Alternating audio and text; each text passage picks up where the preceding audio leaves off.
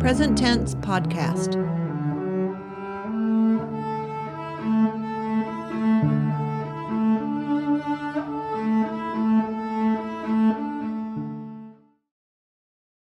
Hi, it's Anne Markham Bailey with Present Tense, and this is our last interview in the series The Fight for Alabama's Last Wild Places.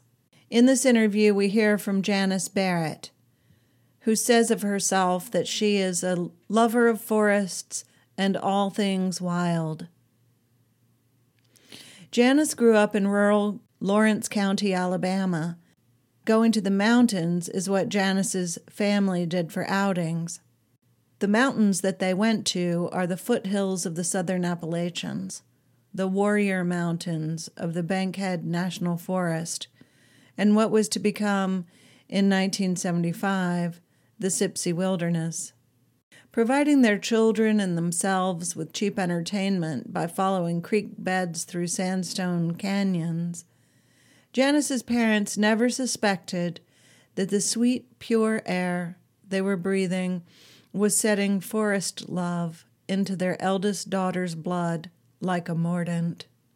After art school in Memphis and years of living many places, an Appalachian Trail hike brought Janice back to the South and eventually back to Lawrence County.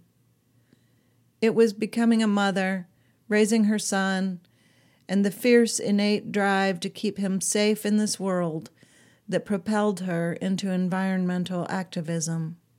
Janice says, I believe that when we protect forests, we automatically protect water, air, and every other living thing.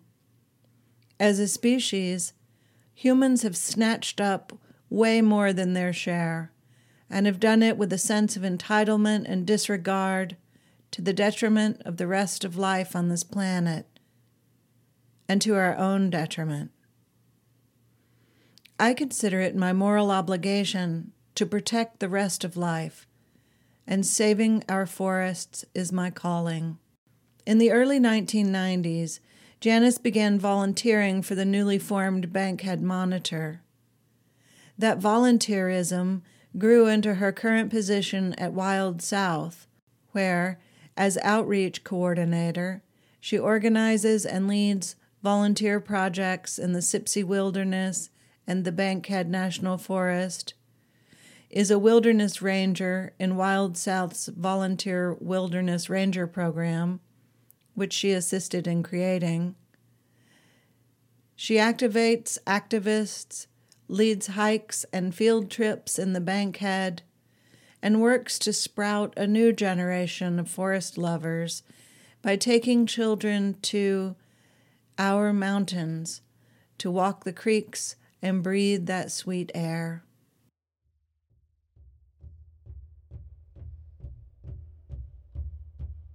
Way, way.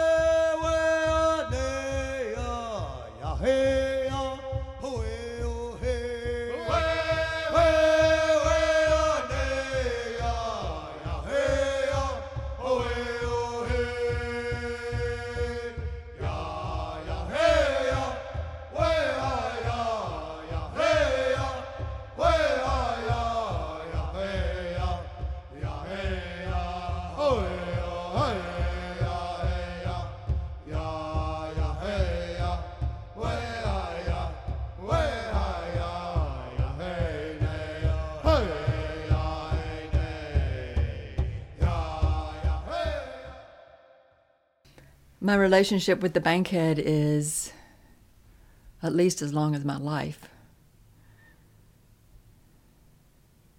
I was born and raised in Lawrence County, and so the bankhead has always been part of what my family did and where we went. And um, my grandmother's family, the Sandlins,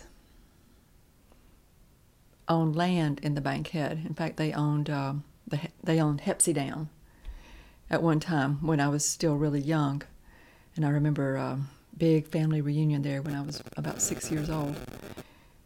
And then my uh, Hepsy Down is a tiny little community um, in the Bankhead on the old Cheatham Road, what is now the Highway um, 33.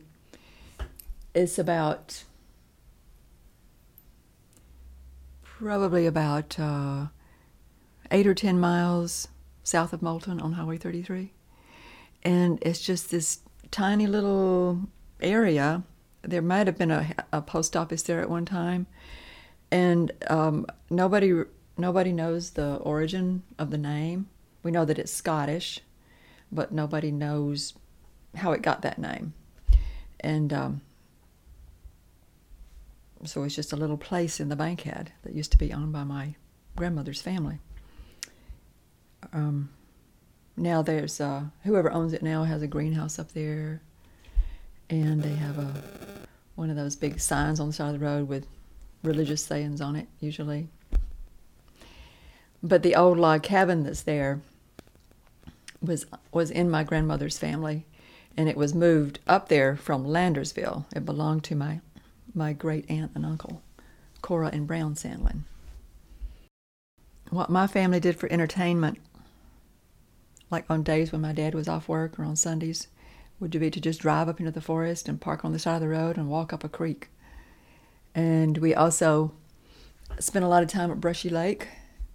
Um, back in the 1930s, Brushy Lake was Brushy Creek was dammed to form Brushy Lake, and then it was developed as a recreation area. So they had um, the CCC built the area and the dam, and they put in all the picnic tables. Um, for many decades, a sandy beach was maintained there, so it was a swimming area. And the water was black and it was full of leeches, but everybody went there to swim. and that's where I learned to swim when I was a child. um, so that's one of the things that my family did. And we also went to the Sipsey Recreation Area, which is another place that was uh, developed by the CCC back in the 1930s. Um, we would have picnics. We would get up way before daylight and go to Brushy Lake and cook breakfast over an open fire in the summertime. But mostly we would just walk creeks and just explore in the water and just be out there, just breathing it. It was great. it planted um, it planted love of the forest in me. Planted those seeds just being out there when I was so young. Just as individual people are different from each other, you know, places are different from places. And I think the um, uniqueness of the Bankhead and the Sipsey and the Warrior Mountains in general is um, is geologic. I think it's. I feel that it's based on the this ancient geology of the place.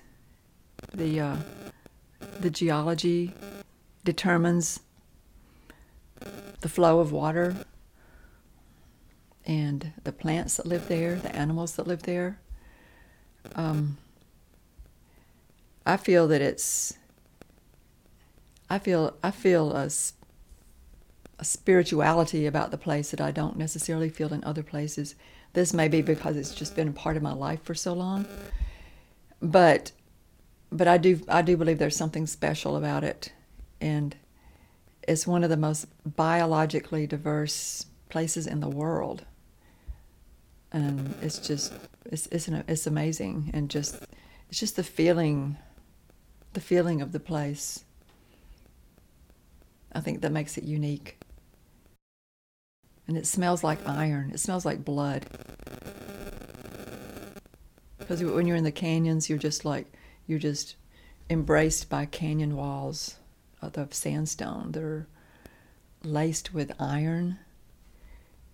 And to me, that is the smell of the bankhead and the Sipsey. It's that smell, it's the smell of, of iron, which smells like blood. It's clean, but it's not sanitized. yes, it's a, it's just the beauty of a beauty of a place left wild in all of its, I mean, for all of our senses. All wildness and all nature is sacred. God lives through it, and that that wildness is also part of who we are as humans. Is sacred in the way of nature, pure creation. It's creation happening constantly. And it's it's sacred in the ways of culture because humans have been there for at least 10,000 years and it's been treated as a sacred place for that long by by humans. And I think that also imbues it with another level of sacredness. I think the forests and the wild places are constant recreation, which includes death, a big old mashup of death and life all the time. Death becoming life, life becoming death, over and over. It's limitless and infinite. In the late 1980s, I was living in Tennessee, near the Tennessee River, on, and my place bordered a wildlife refuge. And um, so it was a very rural area, very, very much nature based. My life was then, and um, living on the edge of this wildlife refuge, my son and I would go walking um, from the time he was just a tiny infant, him and his stroller, of course, uh, on this wildlife refuge down to the river. It was a it was a very important place to me. It was a place where I would go on the riverbank. I did a lot of artwork down there. It was a place I would go for solitude, and um, very important place to me.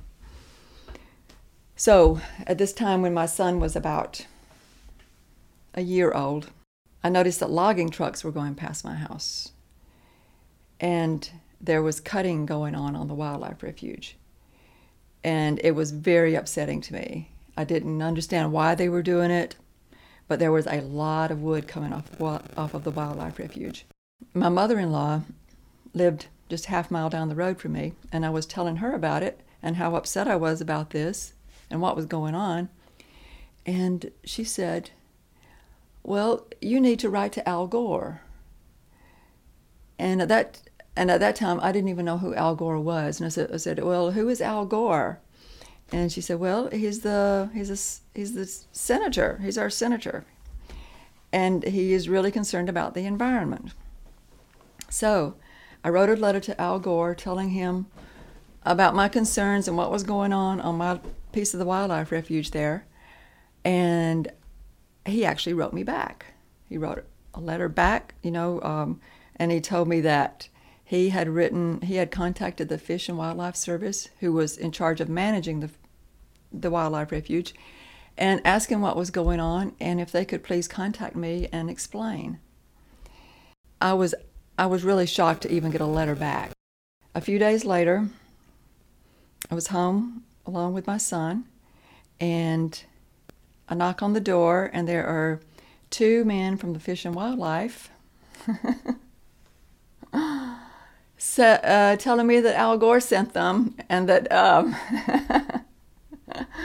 they wanted to explain some things to me. And could I get in their uh, car and um, they would give me a tour of the wildlife refuge? And I thought, okay. And then I realized, oh, okay, here I am with a one year old baby and getting into a vehicle with two strange men to go right in the woods. and then I reconsidered that. So, and I thought, okay, I'll follow you in my pickup truck. So, um, so we went on a tour through the wildlife refuge, and they they took me to the cutting site. They explained what was being done, and it it kind of made sense to me, even though I still hated, you know, the cutting and what was being taken out. Um, it semi made sense to me. And I appreciated that they took the time to do that. And I really appreciated that um, Senator Gore took the time to respond to my letter. About this same time, I went home to Alabama for a weekend, my son and I. And this would have been about 1990, um, maybe 1991.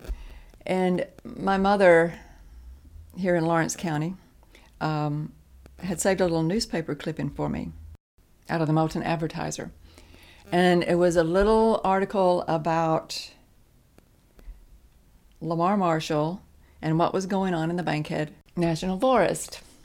I had never heard of Lamar Marshall, but I was certainly concerned about what was going on in the Bankhead.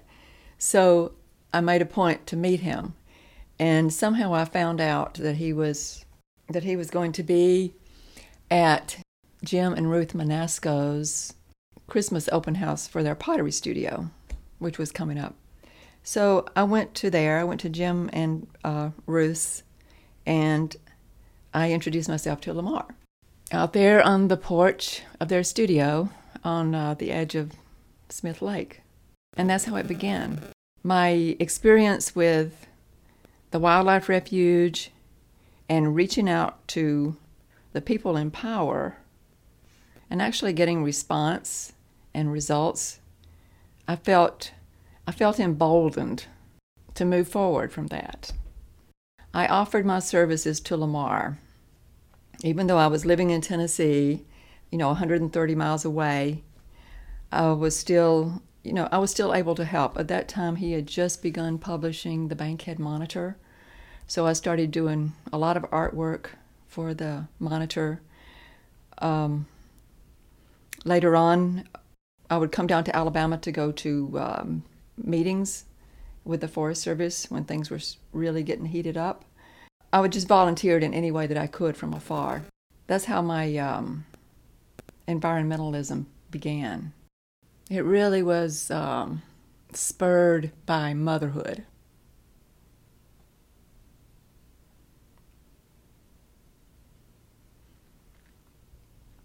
Because even though I was a lifelong nature lover and forest lover. It was becoming a mother that put fierceness in my heart. It made me passionate about, about taking care of the world for my son, who would spend his whole life in it.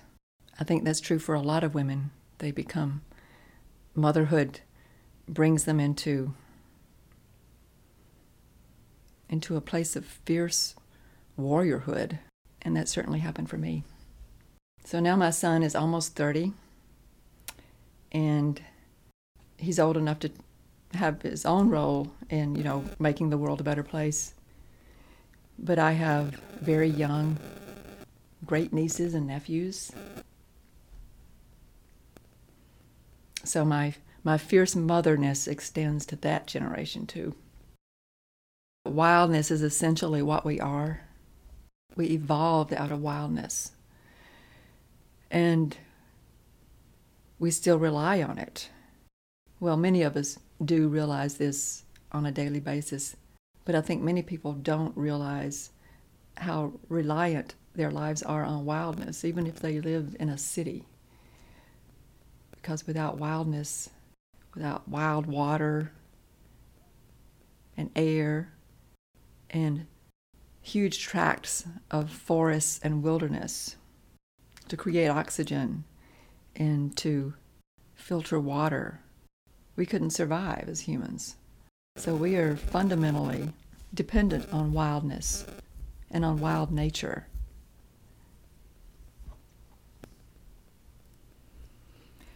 And I like a quote by um, Harvey Broome, who was an early wilderness advocate he wrote that if we lose wilderness, we lose forever knowledge of what the world was and what it might, with understanding and loving husbandry, yet become. And wilderness and our protected forests, they are holdings of that wildness that we need and that is still, is still an essential part of who we are as humans.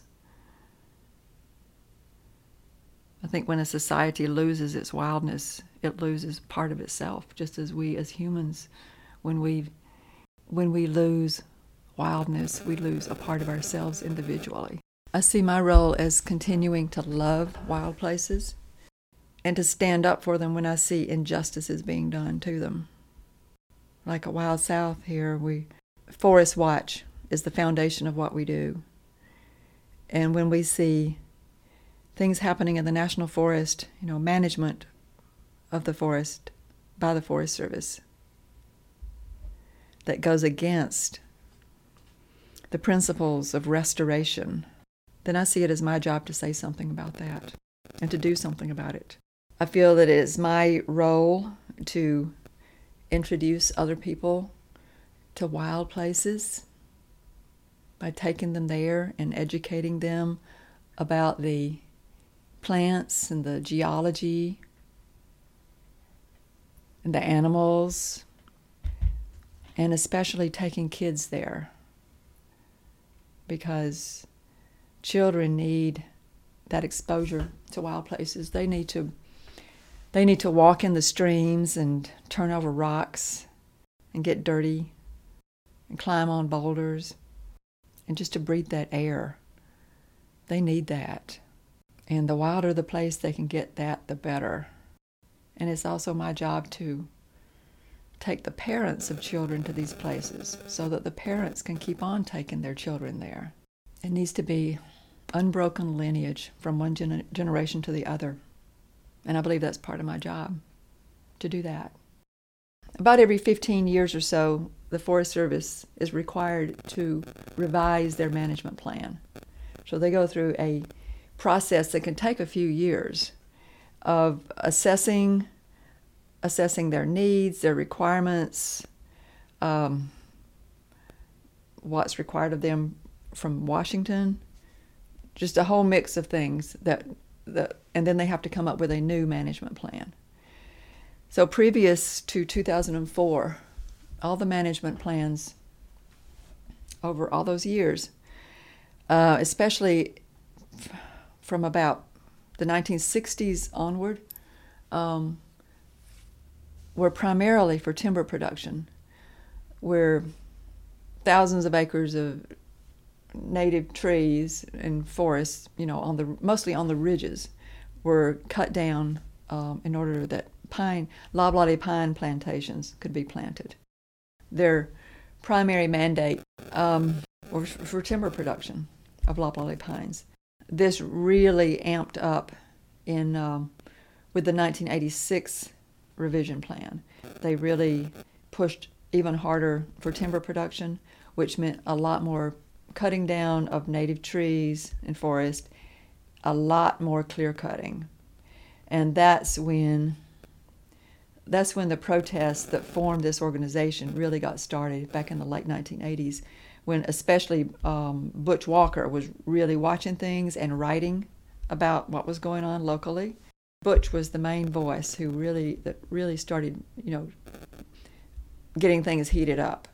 Until the early 2000s, the uh, Forest Service was still under that plan, which was why there was so much contention in the 1990s, so much protest against the plan because so much destruction of the forest was happening. I mean, it was it was terrible. It, w- it was very toxic. They were using chemicals, you know, to kill vegetation and a lot of burning and just complete destruction of the forest. It, it was really, really bad. And um, also in the late 1990s, um, the southern pine beetle got involved and and played its role also in changing the way the forest was managed because so back to the planning for the um, the 2004 uh, revision plan by this time the early 2000s um, let's see, we were Wild Alabama and then became Wild South in 2004. We actually had a voice in that plan. We were at the table in the planning because of all the protesting um, and all the changes that we were demanding. So we were allowed to be at the table and be part of that planning, which was just revolutionary. It was during that time that the uh, Bankhead Liaison Panel was formed um, which is a panel of a diverse group of stakeholders, of people and agencies who are, have interest in the Bankhead National Forest. And as far as I know, it's still the only one in the country. See, at this time, Wild South is on it, represented by Mark Kalinsky. Backcountry Horsemen of America are on it. Loggers, Nature Conservancy, Fish and Wildlife, hunters, just individual hunters are on it. Forest Service, of course, yes. Just uh, there's there's probably about probably about a dozen panel members, and some of them have been on very long. I mean, we you know we've been on for the entire time. I think Backcountry Horsemen have probably been on for that long. Uh, so it's a very uh, it's a very dedicated panel, and uh, it's been it's been extremely beneficial. That was also part of the forest planning for this, uh, the 2000, 2004 revision. The plan that was adopted for 2004 mandated um, restoration of the forest back to native forest types and away from timber production. What that means on the ground is that all the loblolly pine plantations are being taken out, and then desired future conditions are established for different places, and and they're being managed for that. And that's a huge change. It's not perfect. It's like we would still like to see more of some things and less of other things, and uh, but it's so much better than it was, and that's because of the the people who fought for that, the people who raised the protest initially. It did make a huge difference. During that time, you know, the early 1990s, late 1980s, there was there was a lot of uprising in the country, especially on the West Coast, against Forest Service practices and the way the forests were managed and treated. I mean, there was a lot of cutting going on. It wasn't just it wasn't just here in the Bankhead. It was happening out on the West Coast in Oregon and Washington, in the in the in the, the redwoods and the sequoias, and it was happening over in North Carolina, and Southern Appalachian Biodiversity Project was fighting that at the same time we were. It was um, a lot going on because these districts, excuse me, were being mandated to cut more wood, to produce more and to cut more. And people all over were not happy about it. I think the difference in the Bankhead Warriors was that they were they didn't go for the earth first type of tactics like a lot of these groups were. I mean, you know, they weren't spiking trees and they weren't chaining themselves to machinery. They were just real grassroots, everyday people, many of Native American, mostly Cherokee descent, who just felt riled that their forest and their their ancestral lands were being so defiled and degraded. It just it came just from a very um, fundamental place in people that this was wrong. Their tactics were a little different and less what we would call radical, I guess, um, than some of these groups that were acting at the same time. But my goodness, they were just as effective. I mean, it was like going toe to toe, face to face with the Forest Service. That takes a lot of courage. So much of our so much of our environmental problems are rooted in politics and politicians and the the power that big money and corporations have in our government. It's just so important to vote and to really know who you're voting for and to vote for people who go against um, big money in government and political sway in environmentalism. I would say to young people pay attention, get out in these wild places and in the forests and the woods as often as you can and get to know it and love it. If you see something wrong or something that doesn't seem right, then speak up about it and do something. Join a join um, an organization or a group that's already doing something about it. Keep wildness in your heart and let that guide you. And just keep a vision of wildness in this world because we can't live without it. But mostly get outside. Get outside and love it. Vote for the lesser of the evils. But never don't vote. And if there's something you don't like about the system, then work to fix it. Because it's, it's our government. We are the people. We, the people. It's up to us to fix it if, if it's not right. And sometimes you do have to just choose the one that's least objectionable. It's sad, but it's true. My family history, you know, with the bankhead, I wanted to mention my uncle Claude, my great uncle Claude Sandlin, who was my grandmother's brother. I found out not very long ago, maybe in the last couple of years, that in his early years as a school teacher, he taught at the Pine Torch Church. I don't think I mentioned when I started working for Wild Alabama, because when I was, I volunteered for many years, you know, from about 1991. And then when I moved back to Alabama, I uh, was hired, I think in 2002. So I got on the staff of Wild Alabama in about 2002. So watch out what you volunteer for. it could become your job. I'm a painter. I see using my art as a way of helping to bring awareness to wild places and as a way of of saving wild places as an as a language and a way of talking about the wild places. I love to um, take my backpack full of oil painting supplies into the Sipsey Wilderness of the Bankhead National Forest and just sit on a creek bank and paint. And it's this is a way that I have of having a relationship with that place. I feel that my art and and painting on site, plein air, out in the wild places that I love probably has helped deepen my relationship with those places more than anything else. I would say to young people or to anyone who who wants to uh, get to know their wild places better or work to save their wild places, our wild places, is to bring your own personal passions and talents into it. You can sit on a creek bank and play your flute.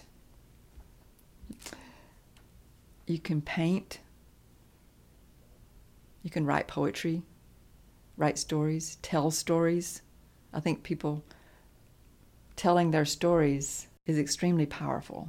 When we use our art, it helps to convey our knowledge and our relationship with places to others. It brings awareness. It brings awareness into the world.